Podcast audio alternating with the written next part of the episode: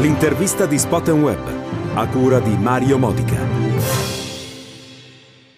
Valerio Gallorini, direttore Bike Channel, di Bike Channel e responsabile audio e video di BFC Media. Questa, che ruolo giocherete nel, nell'integrazione dei contenuti del nuovo Espresso? Beh, oddio, il ruolo è importantissimo, nel senso, la, chi ha avuto l'opportunità di ascoltare sia il direttore che l'editore, il futuro del nuovo Espresso che verrà presentato poi il 15 di gennaio 2023 sarà totalmente dedicato alla rivoluzione digitale in atto in questo momento, sia con delle novità, perché comunque il nostro editore arriva dal mondo digitale e ha creato novità nel mondo digitale, sia sotto l'aspetto audio-video. Si parla di una radio dell'Espresso, si parla di un canale televisivo che avrà prodotti e contenuti ad hoc per l'Espresso e si parla di una grandissima interattività di quello che saranno i video che verranno utilizzati e gestiti nel mondo social. Per cui guarda, veramente una grandissima rivoluzione una rivoluzione nel mondo della comunicazione lanciata da un editore indipendente. Assolutamente sì, sembra di ritornare per il sottoscritto agli anni 70 quando sono nate le radio locali e poi diventate radio private nazionali.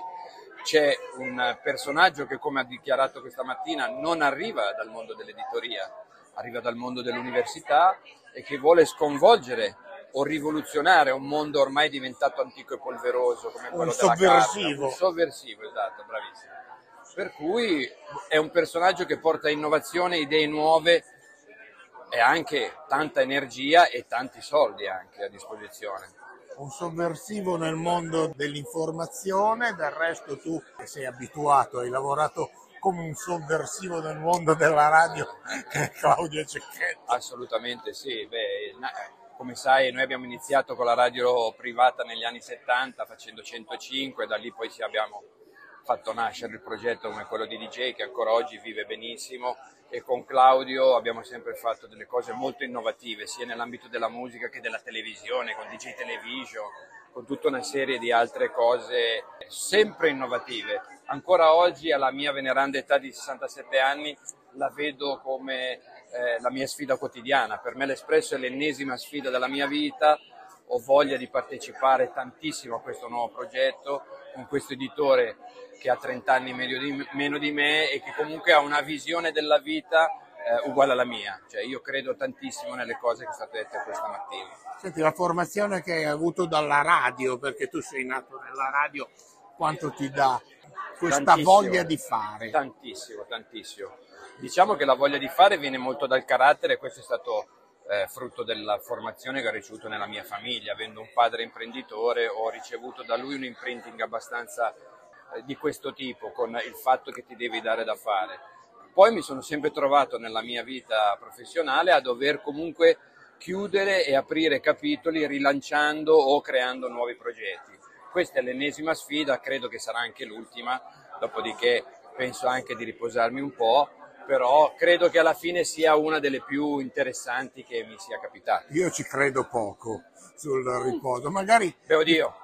qualche gita in bicicletta. Lì sarà un problema fisico più che altro, perché sai, l'età segna il pass, per cui cioè, bene o male poi ti mancano le forze sotto un certo punto di vista, però finché il fisico tiene vai tranquillo che saremo qua a lottare.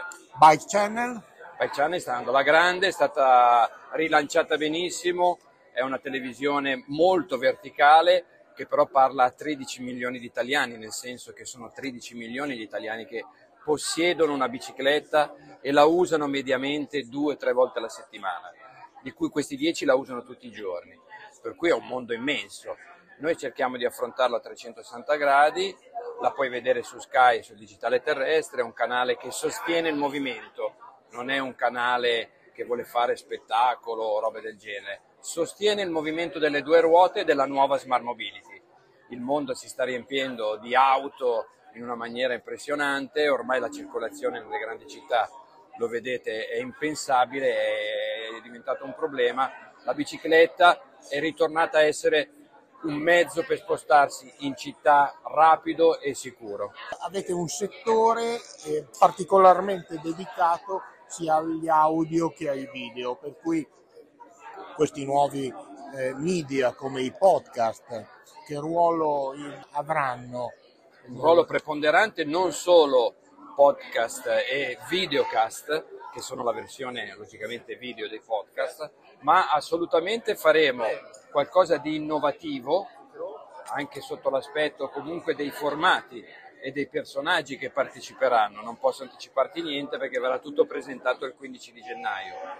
Però grazie alla cultura di base che ha il nostro editore del digitale, che è stato innovativo nel portare l'università nel mondo dell'online, porteremo della tecnologia nuova a livello mondiale questi contenuti. Senti Valerio, tu sei uno in gamba, però quanto, quanto sei contento di aver trovato editori e compagni di viaggio in gamba?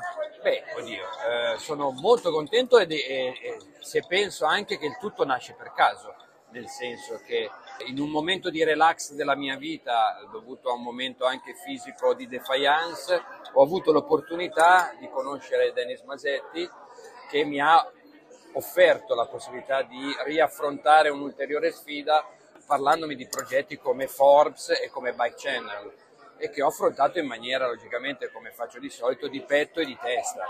Dopodiché è arrivata l'opportunità dell'acquisizione del gruppo da parte di un visionario come appunto Danilo Iervolino, eh, dalle logicamente capacità sia imprenditoriali che economiche e per cui un'ulteriore sfida quando mi è stato detto ma l'Espresso, ah beh caspero, è una sfida importante, interessante, l'Espresso ha un peso storico, molti non lo sanno, ma l'acquisizione dell'Espresso da parte del nostro gruppo è stata bloccata dallo Stato, dal, dal governo Draghi è stata bloccata perché è ritenuto un asset importante di comunicazione e ha dovuto subire l'ok da parte della commissione dell'editoria. Per cui la commissione dell'editoria politica ha portato in Camera di Consiglio il fatto che l'Espresso venisse venduto e ha approvato dopo aver visionato dopo avervi fatto le analisi del sangue quasi diciamo una due diligence il fatto che potesse essere venduto ad un altro gruppo editoriale per cui ti dà anche l'idea dell'importanza che ritiene in questo momento avere l'espresso a livello italiano. Grazie e buon lavoro. Grazie a voi, grazie mille.